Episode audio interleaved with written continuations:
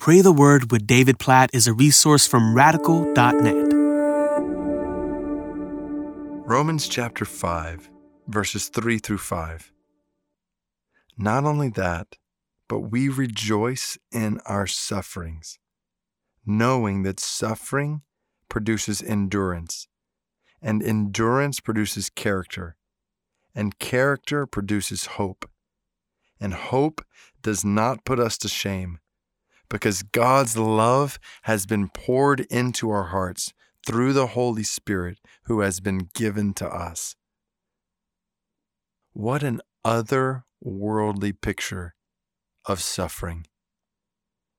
Like I I in no way want to take these verses lightly. Like verse 3, we rejoice in our sufferings. Like that does not mean when we go through suffering, hurt, pain, we just kind of put a smile on our face, pretend the pain isn't real, and try to gloss over it all. No, that's not at all what the Bible's talking about here or anywhere else.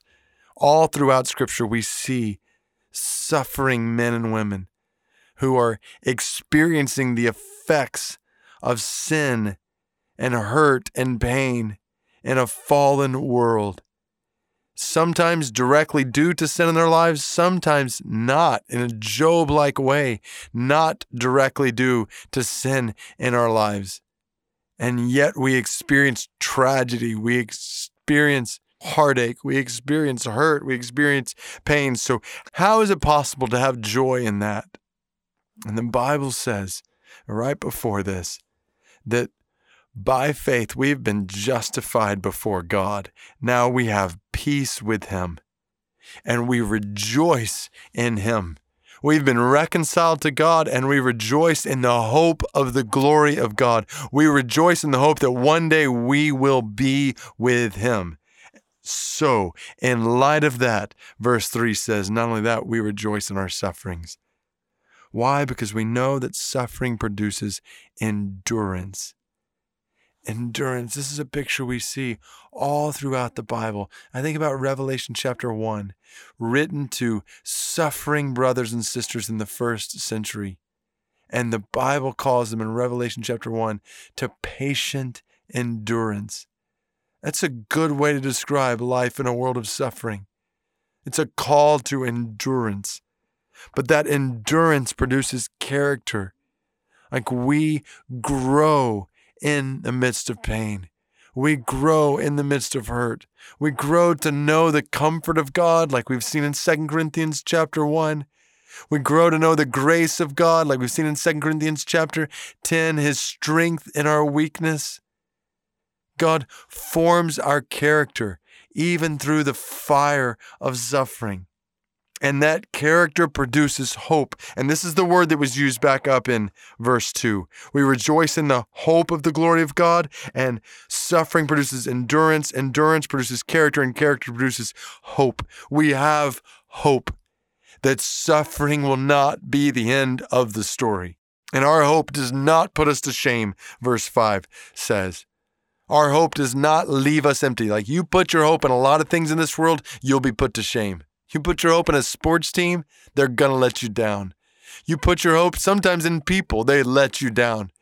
You put your hope in this or that in this world, and you will often find yourselves put to shame. You put your hope in God, you will never find yourself put to shame because God has poured out His love into our hearts by the Holy Spirit who is given to us.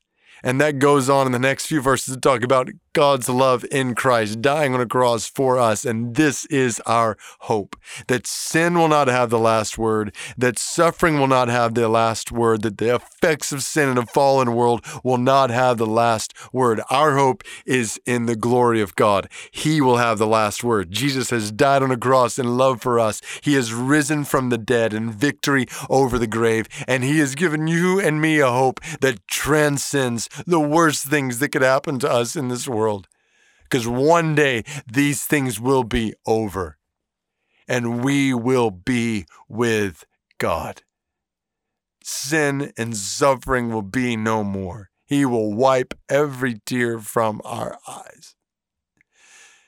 So we pray, O God, in the midst of suffering for joy, not for some trite put on a smile and pretend like everything's okay. God, an acknowledgement everything's not okay in this fallen world, but a joy in the fact that this fallen world will not have the last word that suffering will not have the last word, that suffering is producing endurance, and endurance is producing character, and character is producing hope. Oh God, produce all these things in us and cause hope in us to rise, especially for those who are walking through suffering right now. God, please give them hope. Remind them of your hope. Fuel them with your hope, a hope that will not put them to shame. A hope that one day suffering will be no more. And life, eternal, abundant life, never ending life, will be ours in Christ because he has died on a cross and risen from the grave for us. In this we place our hope. In him we place our hope. In your love we place our hope and we praise you, O God, that we will not be put to shame.